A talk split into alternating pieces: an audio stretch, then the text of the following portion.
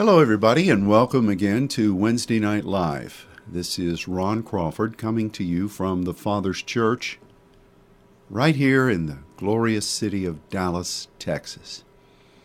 And it's a great privilege to be able to say hello to my congregation here, as well as to greet all of our Saints Network family wherever you may be listening to this broadcast.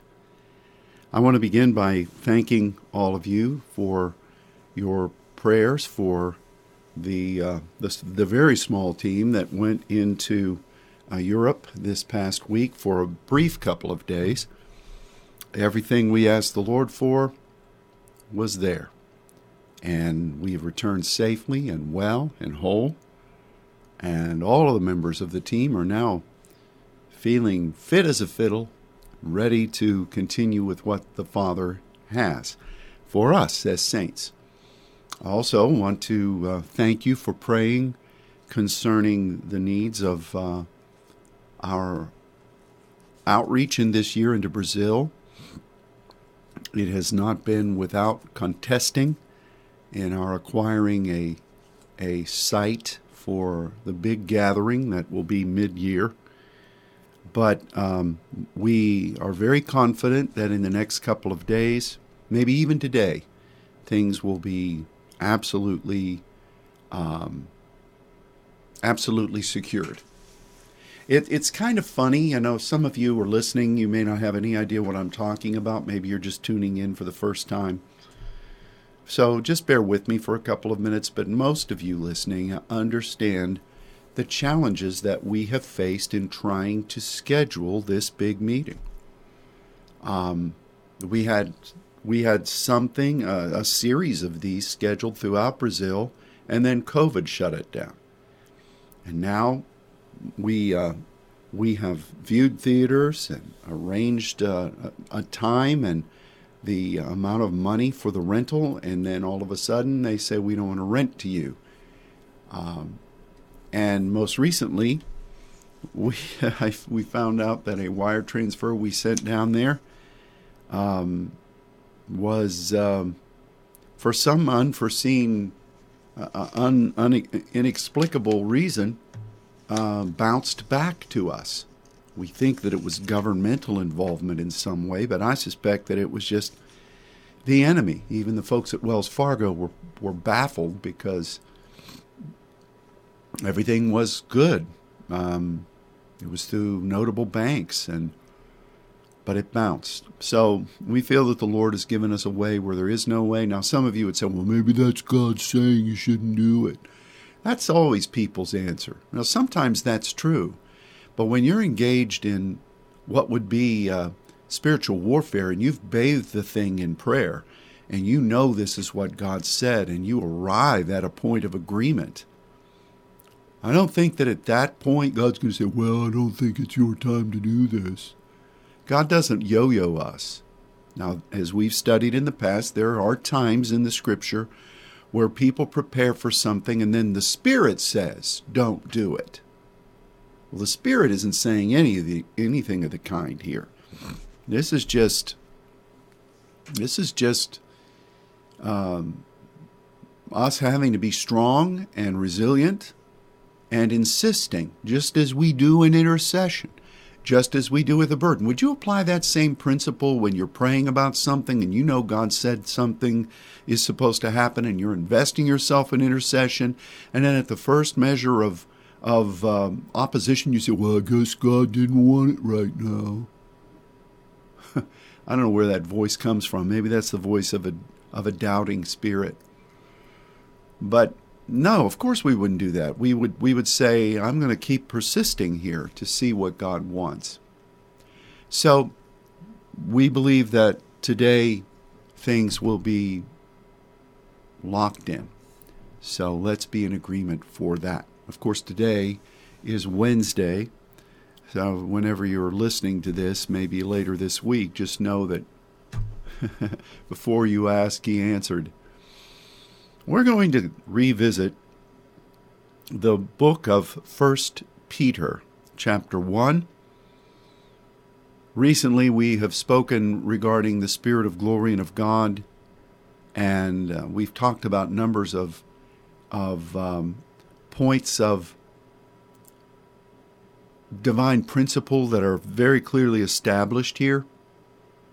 Uh, Peter's just cutting right to it. One day in heaven, we'll meet Peter.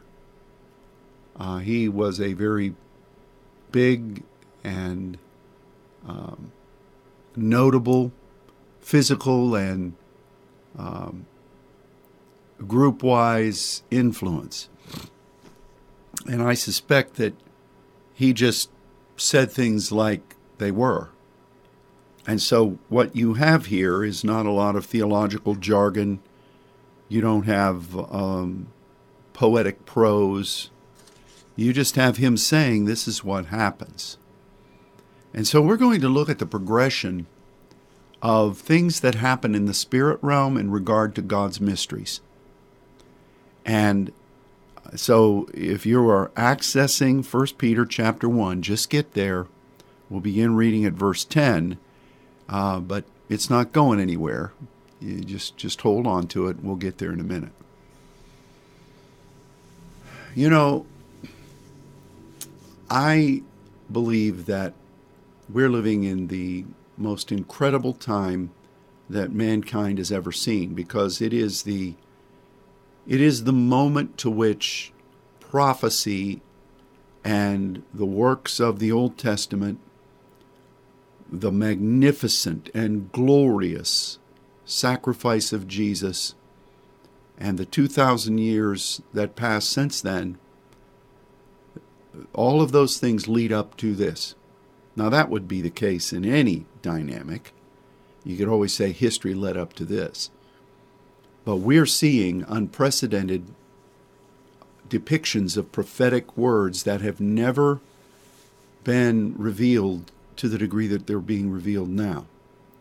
All things are coming together rather quickly for the things that we read about in the scriptures detailing the end times. And this is quite an honor for us to be living by the directive of our Heavenly Father in this time frame. And of course, the role of the saints is an essential role for the time of the end. We read that. We, we see their influence throughout the early church and throughout the writings of the New Testament, but we particularly see them in the battles that are clearly depicted in the time of the end. So I think that from my perspective, as a pastor, one who bears an apostolic word from the Lord, that God has been lovingly, carefully, and in many ways, in very long suffering applications, training us, giving us assignments, showing us His principles wanting us to employ those biblical principles continuously. Um, each measure of victory before the Lord grants promotion, grants enhanced measures of authority which is divested from the throne for the purpose of the kingdom. And that's why when we read scriptures that God directs us to as Rhema words for our moment, all of the training, all of the, the biblical dynamics, the definitions of terms, the understanding of, of the way God moves, they just populate these passages. And the Spirit brings the synergy of understanding of them together. And we apply them into what God is saying. It's a, it's a glorious thing. I even think about those early days when we were all stepping into the calling of the saints, and God gave us that wonderful gift of diversities of tongues and began to show us uh, the treasures of serving Him before His throne. I look at at those amazing discoveries and epiphanies, recognizing that what God was doing at the time was not necessarily uh, an end in itself. For instance, the the way that the angelic populates this house and the way that we see their activity ministering alongside the sons of the most high and they they would visit they would impart they would do things that were scriptural and the oppositions we received because of that the curiosities the oppositions that from naysayers and from people who should have known better. But then also the wrong sided view of what angels do when they come. There were so many people that would come to our conferences because they wanted to sense an angel or see an angel, to which the angels were aghast by because they don't want notoriety. Any angel that wants notoriety is not one from God. You mark that one down. That's 1 Ron 3 4. Um, you know, and I had to kind of stand and say to many of them, look, this fascination with the angelic, on the one hand, has to do with the fact that God is training us in how the angels function in the kingdom. But if it's just for the purpose of feeling an angel or sensing an angel or seeing an angel or bellyaching because you didn't do uh, you didn't participate in any of those um, that's bogus and you know the, the the shine on that wears off after a time. And what you have remaining hopefully is an appreciation of what the role of the angelic is in the service of the throne of God in conjunction with what we, as born again believers, sons of the Most High, saints of the living God, are doing on behalf of the throne. Those angels are called to minister on behalf of the heirs of salvation and um, their duty is to fulfill the holy calling of restoration of the divine will. These are all things we've studied from the scripture, and we should know them. And so I remember regarding the mysteries of God that the the gift that God gave to the church on the day of Pentecost was really twofold. One was unknown tongues, and the other was that measure of um, recognizing that you could move in revelatory identities, dreams, visions, prophecy, being handmaidens and servants, which the Spirit would pour out upon. Those, those are really what the birth of the ecclesia was on Pentecost. And we know from the study of Scripture that praying in the Spirit is, is utilizing the Spirit of God within you to speak the mysterion of God directly to God. And and there are other things too. This, that's not the teaching for the day. But in relationship to the revelation of mystery, mysterion is the ongoing, day by day perhaps, uh, unfolding of the greater concepts of his mystery. Mysterion labors to make clear the apocalypsis and the apocalypse itself in Scripture, or something that has been hidden, something that God reveals in His timing, can be really a twofold thing. It can it can be something that a dynamic that God is fulfilling for right now, but it also can be something that is epic, something that is an epoch of time, a chronos moment. So I think this. I think that and these these are scriptural terms. So put on your thinking caps now, folks. Gird up the loins. Don't start thinking about what you're going to have for dinner. Musterion is communication with God as an intercessor, point by point. I think that Apocalypsis is a big book. The the juncture points of Apocalypsis are chapters, and Musterion are the sentences, the paragraphs of those chapters, perhaps even the words. You know, we have Chronos and Kairos.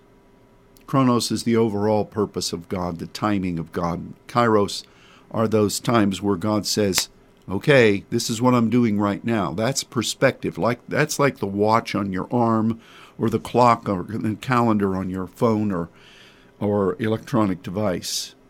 It's timing there. Mysterion and Apocalypsis is the practice of how God is revealing his mystery. And you can grasp all these things. You use them if you're praying at all. So just keep your thinking cap on and know that this is what you're doing. It's not it's not some crazy uh, in the sweet by and by thing that we don't have to know now. I think that we're at a confluence of apocalyptic moments. Well, we said that God is has turned the page in his end time manifest. We know that's happened. And takes a big it takes a little while for that huge page to actually turn. And I think that there are many things that are being put in place to populate that what God is doing in this end time. This may be the final page or the next to the last page of what we read about in the book of Revelation, probably the next to the last page. But there are many things that are crucial revelatory parts of apocalypse that are being done right now, and we must pray in the Spirit. We must pray in diversities of tongues because God doesn't do anything without the voice of the intercessor. That's what He's chosen to do. And it's, um, it's an incredible thing to know we have that responsibility. So, we're living in those days, and um, God has trained you for this moment. Now, now, as as prophesied, we come back to um, verse ten, and it reads this way of chapter one of First Peter. It's talking about what Jesus did, how he came to to initiate this very process that we've been talking about. And it says that, verse 9, receiving the end of your faith, even the sound, salvation of your souls, um, which talks about really the, the finite grasp of what a human life is. And we ought to be serving God as intercessors at the right hand of the throne to fulfill that measure of accomplishment of what God's called us to be. And then he goes into verse 10 of which salvation the prophets have inquired and searched diligently, who prophesied of the grace that should come unto you. So the Old Testament prophets prophesied about these moments of grace because grace and truth came when Christ came. That's what the scripture says. Verse 11 Searching what or what manner of time the Spirit of Christ which was in them did signify when it testified beforehand the sufferings of Christ and the glory that should follow. unto whom it was revealed that not unto themselves, but unto us they did minister the things which are now reported unto you by them that have preached the gospel unto you with the Holy Ghost sent down from heaven, which things the angels desire to look into. Wow. This is Peter's progression. So let's look at it. You tell me if this doesn't make sense. You have prophecies that have gone on before regarding the time we're living in. Number one, we have a responsibility to serve God in this time frame that God has put us into. That's a given. Um, we have this privilege and grace to participate in what verse 12 says, unto whom it was revealed. That is apocalypto. Uh, to take off the cover to see what God has ordained for a certain period of time and certainly this time. The prophets knew that not unto themselves, but unto us, they ministered their prophecies, which are now reported and are continuing to be reported unto you by them that have preached the gospel unto you by the Holy Spirit sent down from heaven, which things the angels desire to look into.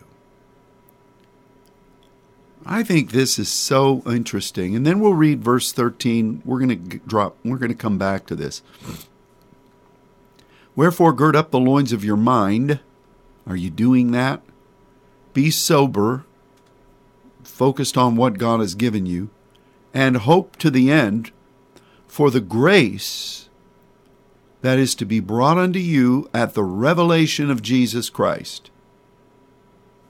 And that revelation you have something that is revealed, which is apocalypto, and you have something that is a revelation in verse 13, which is apocalypsis. Well, before we drift back, we're, we're just covering this. We're chewing this strong meat. What is the revelation of Jesus Christ? Now, for those purists who grew up in the church, they, we're taught to believe that that is the second coming. Undoubtedly, it will be that. But it's not only that. And the reason I say this is if you study that word, revelation of Jesus Christ, if you look at Apocalypse, and you should all be able to do that if you took if you took uh, advantage of getting the Bible program with the Strong's King James or whatever other version of the scripture you use, you will see that the first time, the law of first issuance, that apocalypse is used, it is when Mary and Joseph brought Jesus, the baby, into the temple. There he met, they met, Jesus met Anna and Simeon. And when Simeon under the anointing of the Spirit, was directed to come to the temple, he took the baby Jesus into his arms and he began to declare. And what he said was that through this child, the glory of Israel, the glory of what was spoken and intended by God for the old, through the Old Testament, was going to be a light, phos, P H O S, light, to the Gentiles as a point of apocalypsis. The, in other words, Jesus came to initiate this series of mystery, this series of the divine plan being revealed or unveiled through people that are participating in what God has prophesied, interceding, seeing the things open, that the objective of Jesus, the first use of this word, the prophecy over him in the temple, in the temple was that what what was happening in the old covenant was now giving place to this child who would partner with the Gentiles through his sacrifice in bringing light and a revelation, apocalypsis, of God's plan. So the revelation of Jesus Christ does not begin and end at the rapture. Sorry to all of you folks with neat charts. This has been in operation for it's part of how God moves. He will always move in this way. Jesus began this when he came to earth. And it has it began then and has been manifesting since that time. We're enjoying it now. We as the Gentile church, the tabernacle of David, are participating in is, is as intercessors to bring the light of the Lord. God's light is shining on us. And it's because we're interceding in conjunction with the angelic according to the overall timetable of God, the plan of God. That's what Peter's talking about here in brilliant fashion. So, that verse 13 gird up the loins of your mind. Not everybody's thinking this. Most of the church has no conception of this, even though it's hidden in plain sight throughout the scripture. I don't say that from a pretentious standpoint, I say that from an awareness standpoint. Some of you hang around other ministries, that's fine. Some of you read all kinds of things, all kinds of opinions from different churches, that's fine. Recognize the difference between the general church and the saints and be what you're called to be. Gird up the loins of your mind. Be strong in what you believe. Don't wassail. Don't vacillate. He who hesitates is lost. How many times did Jesus say to his disciples, How long do I have to be with you? It's because of your twisted purpose that you're not seeing this. You want to have power in the spirit realm on behalf of the kingdom? Well, fast and pray because it's because of your iniquities, your, your waffling. You can be aware of things. Uh, isn't that what we do as mature people? You know, you, you spend time with little kids. Somebody's got to be an adult in the room. They may be wah wahing and crying and getting upset with everybody else around them, all the little kids. And somebody's got to keep focus on what you're there to do. Are you that? Gird up the loins of your mind. Be sober. Don't be drunk with all kinds of other opinions. There's always some new opinion. There's always some new agenda. There's always some new quote unquote thing that God is doing. Well, what's God asking you to do? So you've got loins of the mind, sober, and hope. What is hope? That dynamic that is planted in you through the heart of God for what He wants to accomplish in faith. And grace that is to be brought unto you as the revelation of Jesus Christ is unfolding. And again, that began when God sent him to this earth. That was declared by Simeon under the unction of the Holy Spirit when he held the baby Jesus in his arms in the temple. Do you see this? And so the apocalypse is everywhere throughout the New Testament. You see God doing revelation of, of moments where He's unveiling a new thing. It's, it's amazing.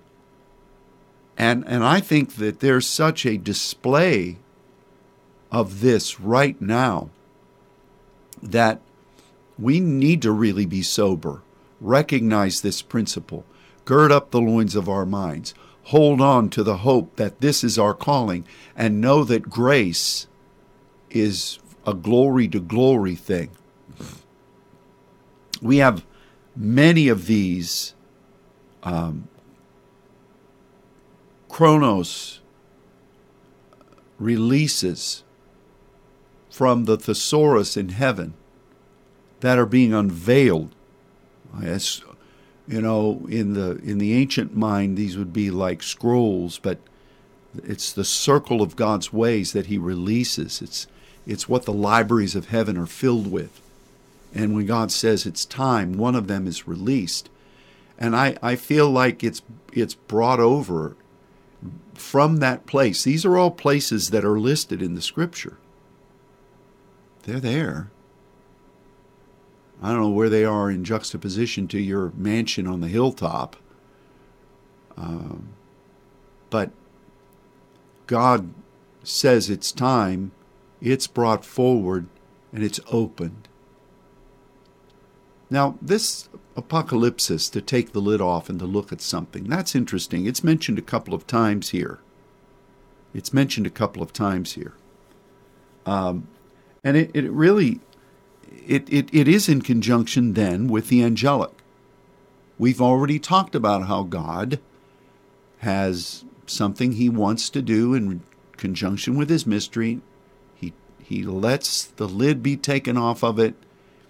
And and that's a that's a dynamic in the heavens. It's not just a a mason jar of something, but it's opened with great with great wonder and then we we pray about it being opened and then we we participate in its opening. This is what peter's talking about here and it's borne out with a plethora of scriptures. I guess what i'm saying is we're living in this moment right now in a greater way than at any other time in history i believe. God is bringing all things together. The prophecies of old are being confirmed the things the scripture says and has said are being manifested. The promises of God to us in the new covenant are being known. God is bringing all things to a conclusion. The enemy sees this, and this is one of the ways he knows his time is short, not just for lost territory, but for all these things that are being opened. He knows it. He's doing everything he can to dissuade you and to deceive the world. The battle lines are drawn. But what about this business of um, which things the angels desire to look into? This is really interesting to me because, again, it is in the context of this overall mystery of God with the lid being taken off. So, with that in mind, on both ends of this phrase the angels desire to look into. Why? We'll talk about that in a moment. What does this represent? To look into is to kneel down or to stoop, as it were, and to peer into something. It's not used very often in the New Testament. Most notably, it was when the disciples and also Mary bless her holy name, came to the empty tomb, the scripture says, stooped down and looked into. That's what look into means. It's, it's a fascination, but it's a peering into something that has been opened to see what's going on in the midst of it. Now, so that's the look into. What about desire? Now, if you look at the word that is translated as desire, it it is used to in humanity often to talk about a a passion or a lust that just consumes someone. Uh, we we know the, that the holy angels don't do this. Um, that term, epithumeo, is, is really an ancient term, and in its earliest usages, it was used to describe, yes, passion, but here are some of the ways that it was used. it was an eager desire to recover men who had been either captured through from a family or from a city in, into slavery or as prisoners of war. It was used to describe um, someone that was dying of thirst, who was craving for water. It was used to describe um, a way of bringing back something, some possession, some valued possession that had been lost. So, the essence of that passion was for a life necessity. It was for something that was needed, something that had been lost that needed to be restored. Do you see that? So, I believe that for eternal beings, angels, holy angels, who constantly are said to proclaim holy, which is the restoration of something that God created to be pure and good that had been twisted or absconded or just forgotten about, or perhaps even hidden until this time by God. The angels want that fulfillment of the purpose of God. So, with all of these things that we're talking about, the prophecies of old, the prophecies of Scripture, grace coming, Jesus bringing light through the Gentiles by virtue of the taking open of the lids uh, of God's epochs of time. And we needing to be sober, girding up the loins of our mind, embracing hope, uh, seeing grace brought forth. We we uh, we see really the life of the saints depicted here. So how do angels earnestly desire to look into this apocalypse? So here's another factor there. You have to look into so you have you have angels desiring to look into. Uh, you you know that the look into part is um, is the parakipto, which is it employs that idea of the the the kryptos, something that God, the secret thing of God, that maybe has never been said that God it's His good pleasure to show it. All of these factors that we've studied are there. So in the apocalypse is the, the crypto. and in, in God's timing, in conjunction with His intercessors in grace, these things come together, and God says it's time to open a thing. And there it is. There, with that opening in the natural, sometimes they use that term to describe the, the opening of a much anticipated harvest of wine, uh, uh, wine that has been fermenting, something that has been waiting for a moment, something that has been building with not only anticipation, but with uh, explosive force. And when they would open it, open the seal, there would be a whoosh, This is just my opinion, but I think that's what happened on the day of Pentecost, where God was birthing the church and he was giving the ecclesia the opportunity to then pray in the Spirit as partners at the right hand of the throne of God in intercession, through only through the sacrifice of Christ. And that sound of the rushing mighty wind was an opening of the new covenant bought and paid for by Christ. The fire on the heads was the fulfillment of the spirit of judgment and burning in the overall ways of God, leading to the Old Testament into the New, but then an empowerment to ongoingly partner with the ways of God with an eye toward the ultimate fulfillment of this age. Now, once the kingdoms of this world become the kingdoms of our God and Satan is in the abyss forever, this does not end the way God moves in his mysteries. We'll apply all of these principles throughout eternity, so you better get used to them. You better be you get busy living before you're dying. So, um, this is incredible to me. Now, I'm just very grateful for this verse 12 that says, Unto whom it was revealed, there's one of our words, that not unto themselves, people have who have prayed and prophesied up to that point, but unto us that did minister the things,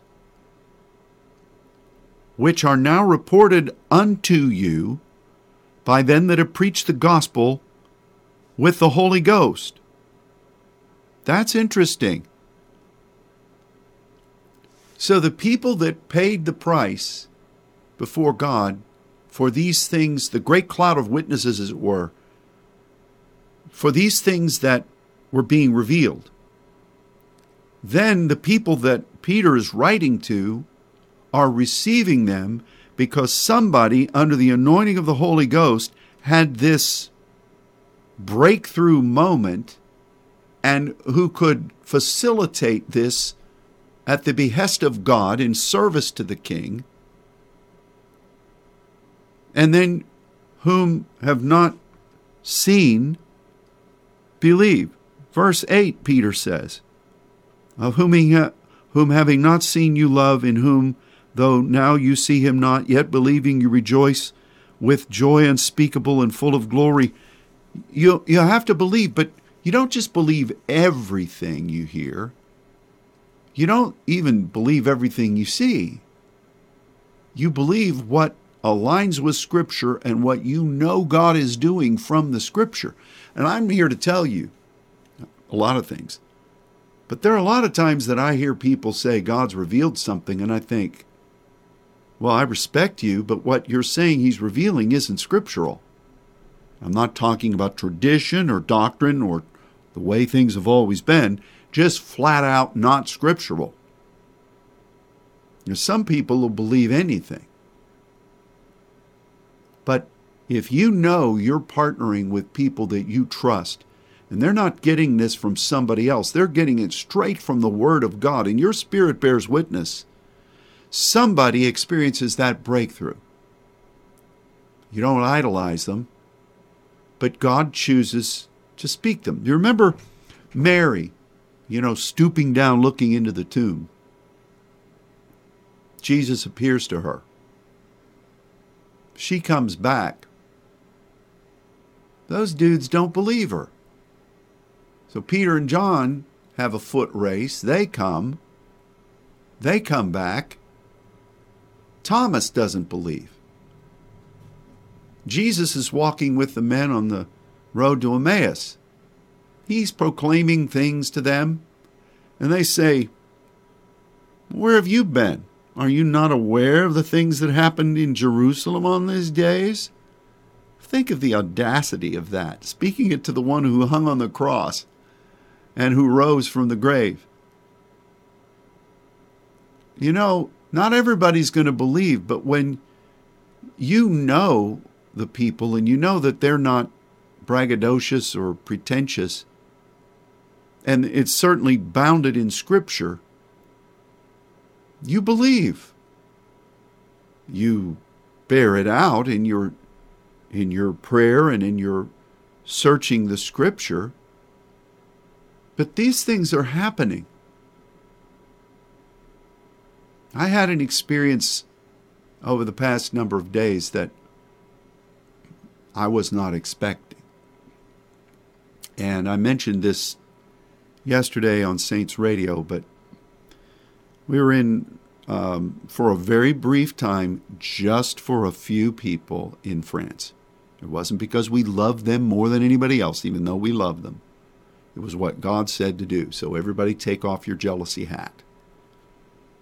So sitting at a table of, of a man who we really have grown to love. He's a medical doctor, but he's also just one of the most precious guys you'll ever meet.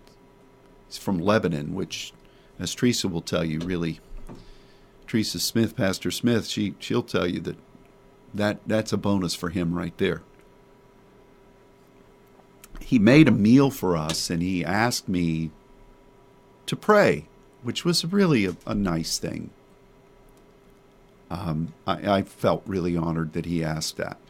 So my daughter Katie was going to translate the prayer. So I just began and I said, Our Heavenly Father. And she said, whatever whatever that is in French, something to do with pear. Um, all of a sudden, I heard this loud noise above me, kind of above and behind me to the right.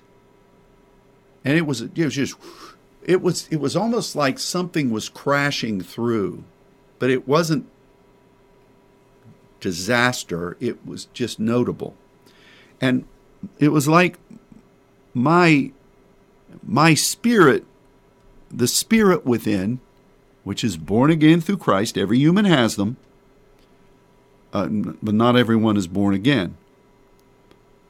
It was like my spirit, like when John when it said that the baby leaped in the womb. It was like my spirit was pulling out from the center of me up through my right ear, and my head kind of turned. It was the weirdest thing, just the strangest thing. It, it didn't feel odd at the time, it was just unique. And I suddenly heard laughter and proclamations by a number of voices. And they were speaking what, what I think is very similar to what happened on the day of Pentecost, but they were speaking about what I thought at the time this man was going to be able to do through the unction of the Lord in the year to come. And it was really wonderful. And and this went on for maybe 15 seconds. It seemed like an eternity. And then I just said, I'm very sorry. Uh, and I said, I just heard this and I hear all these voices just triumphantly talking about what God's going to do in this country and what He's going to do through you in this new year. A lot of good things. And I said, I release those things to you. And then the sound went away and I finished the prayer and we commenced to eat and we began to eat. What a wonderful time that was. I'm, I'm really blessed by that.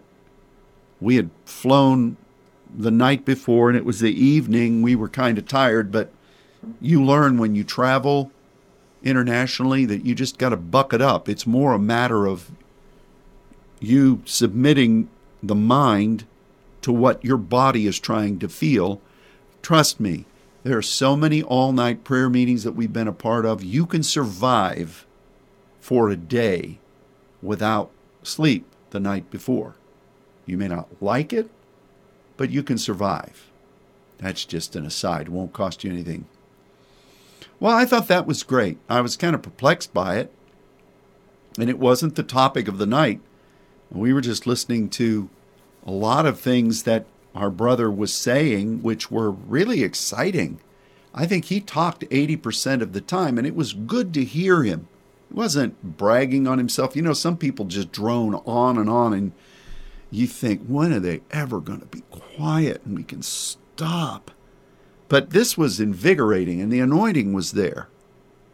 Well, we bid adieu to them and um, we got about the business of the rest of the, the days.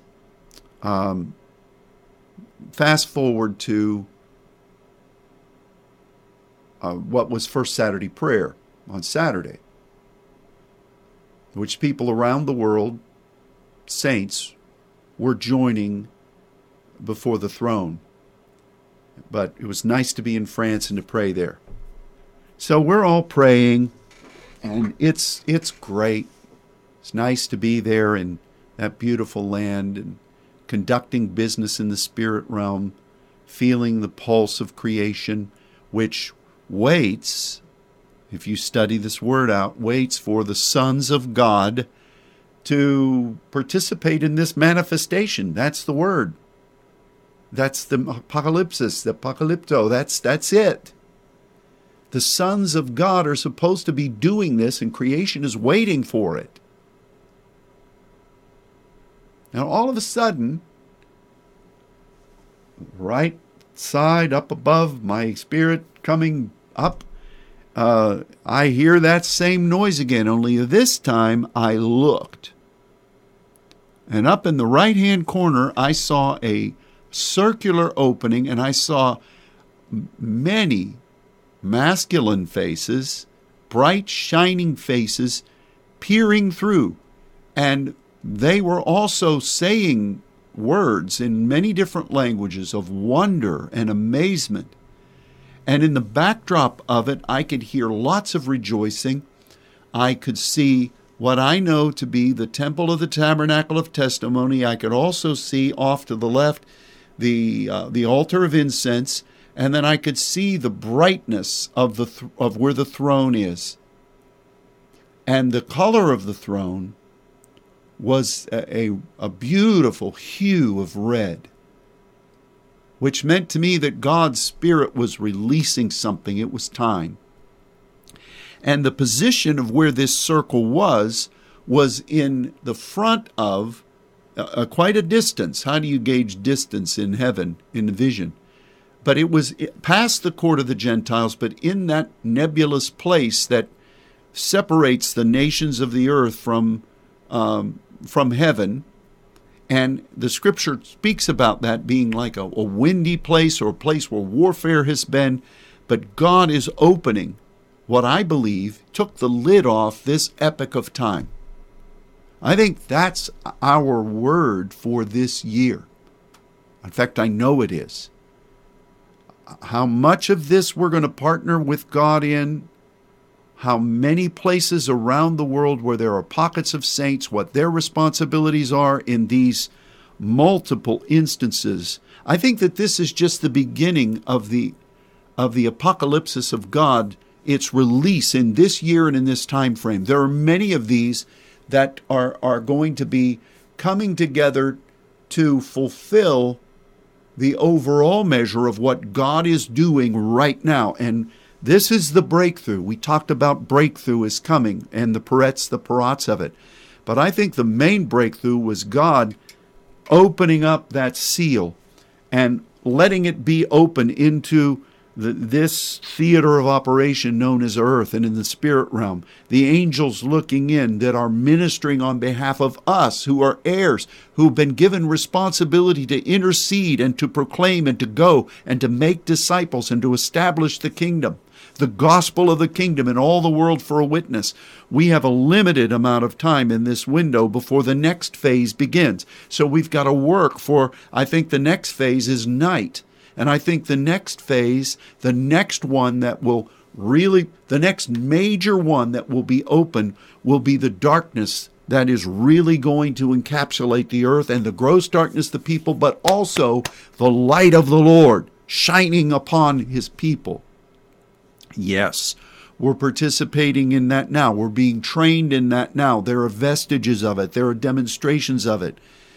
But something has got to set the stage for what we see played out in the eschatological scriptures. How long of a time that will be? No man knoweth. So put your charts away. I wonder if the 30 minutes of silence in heaven was not depicting the time when intercession there, intercession among the angels on their faces, the elders, the cloud of witnesses in conjunction with us. I think we're going to become so at one with what our conversation in heaven is going to be so tightly bound together that we're going to be in conjunction with God. And that's not a good word. We're going to be so aligned with the right hand of the throne and what's going on in the temple. And you read about in the book of Revelation um, a suspension of man being able to go in and out of that temple uh, when the vials come forth.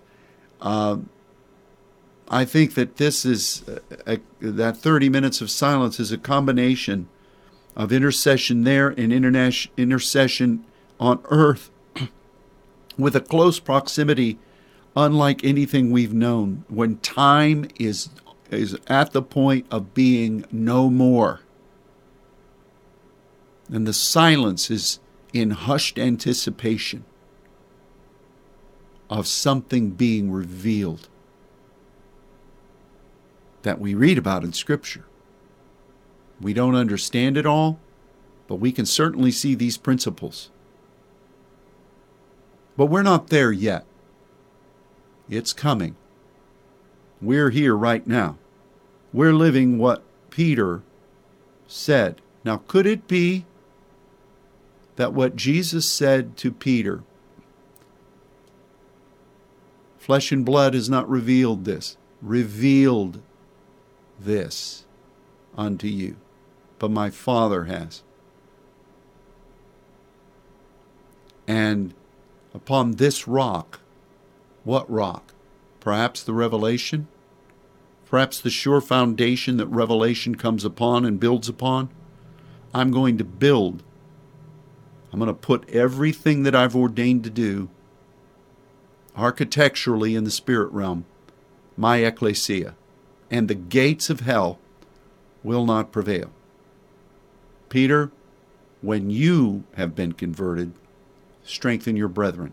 When you come to this realization, when you have this breakthrough, then apply it so that the brethren can be strengthened. Unless you become as a little child, you cannot enter into the kingdom. What is an entry into the kingdom?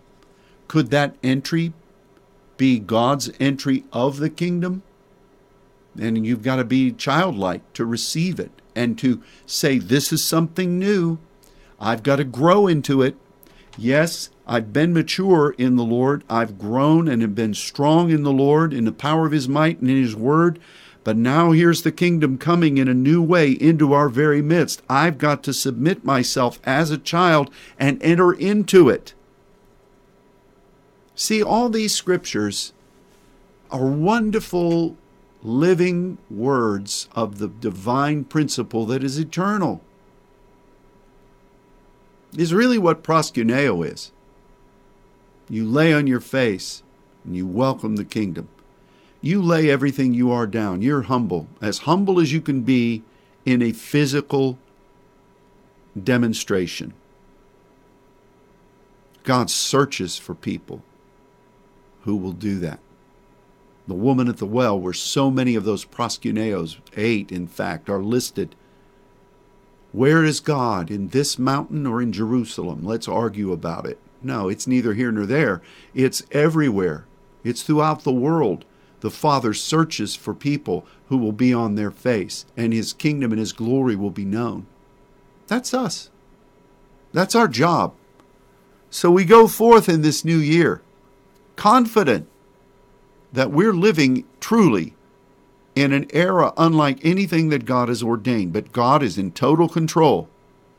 This passage, Peter is telling us how things, this very concept, has brought the people of the old covenant to where they are then.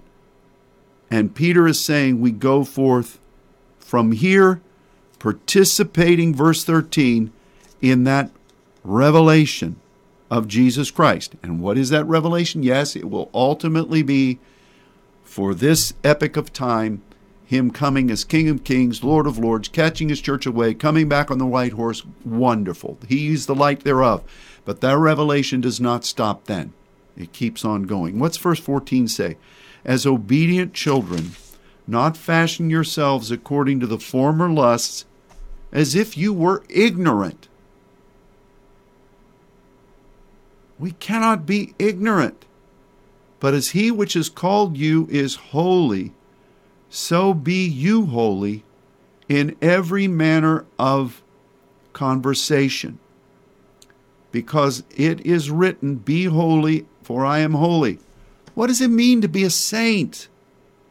How many more ways can Peter say this?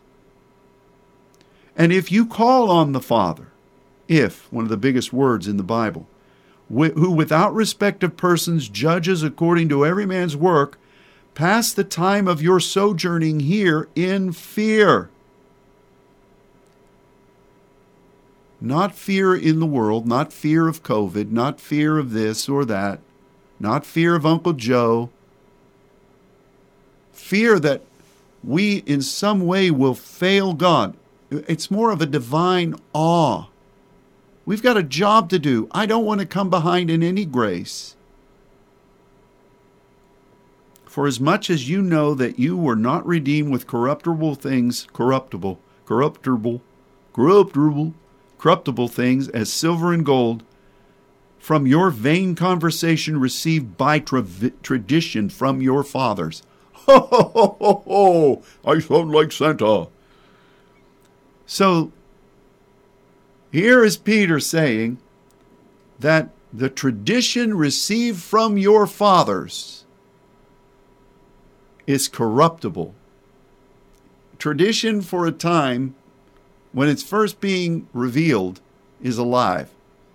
But if you hold on to that dead thing, it will corrupt you.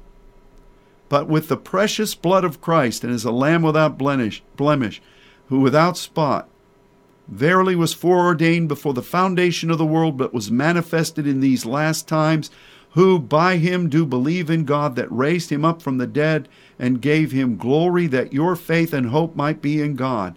Wow! Peter just keeps on going. You know, many Christians just skim over this. He is giving in a no bones about it not scaled back, line upon line, principle upon principle, treatise on how to function in the kingdom according to the plan of God, the revelation of God, in conjunction with the angels for the holiness of God's ways. This is where we are.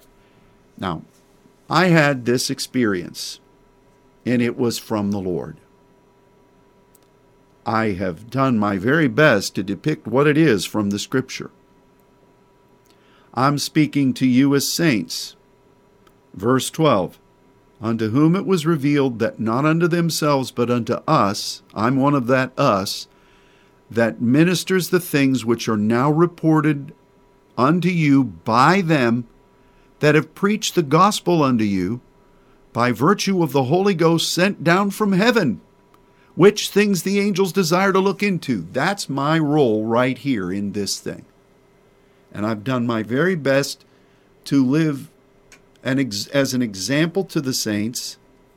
I know it seems weird to people, but if you can't see this in Scripture after we've point by point looked through it, we need to lay hands on your noggin and break off the shackles of doubt and unbelief. God is doing this wonderful thing. This is the year of breakthrough.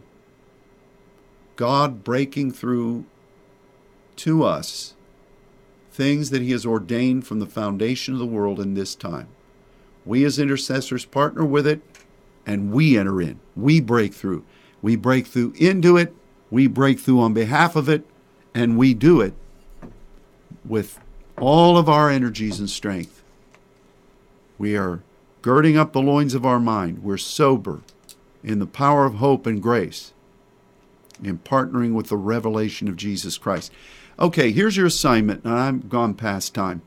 Your assignment is to just go through these these words, search them out in Scripture. You're going to find that revelation, the revelation, is something that we've written on this in the past, years and years ago.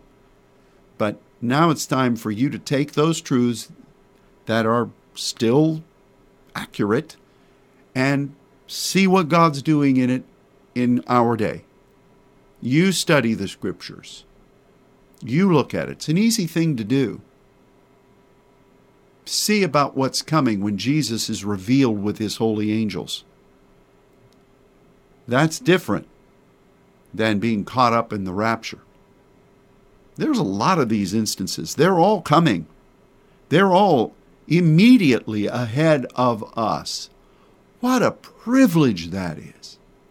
So I release to you the efficacy and the empowerment of what this vision of heaven, of the time of the Lord, I declare over you the empowerment of that to minister to the Lord on behalf of the Lord in what He requires of us. Let's be vigilant and diligent as intercessors.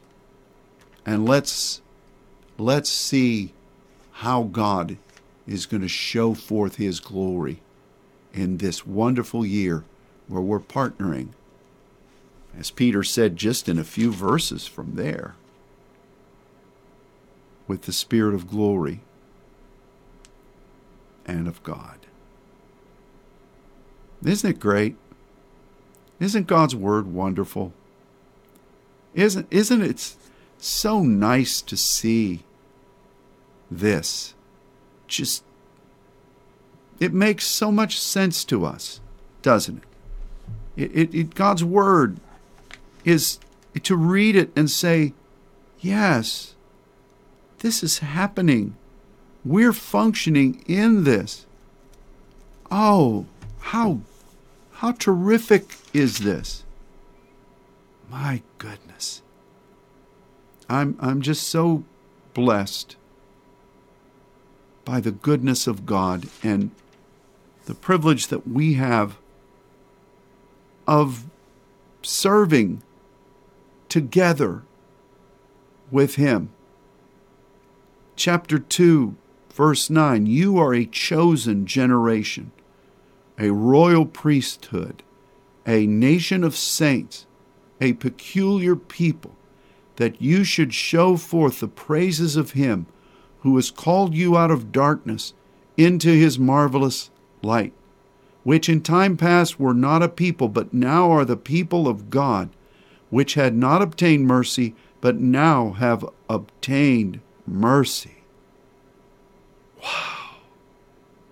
You should read this entire epistle. It won't take you long. But be studying all the way along and be praying. This is our moment in the Lord, and this moment is very clearly depicted. Yes, real time things happening, but application of these principles, these pneumatikos understandings, based upon the study of Scripture, being revealed, functioning, just incredibly, wonderfully fluid in God. How great this is. Father, I speak blessing over your people. I thank you for the calling of the saints. Help us in this year to be those who will be faithful to you and to the calling you've given. And we ask it all in Jesus' name. Amen.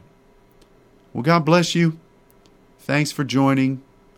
Some of you are going to have to listen to this again, but that's the beauty of the the archive. Um, get it into your spirit because you need the word to, to, to galvanize you and to gird you up and to help you to be guided into this truth.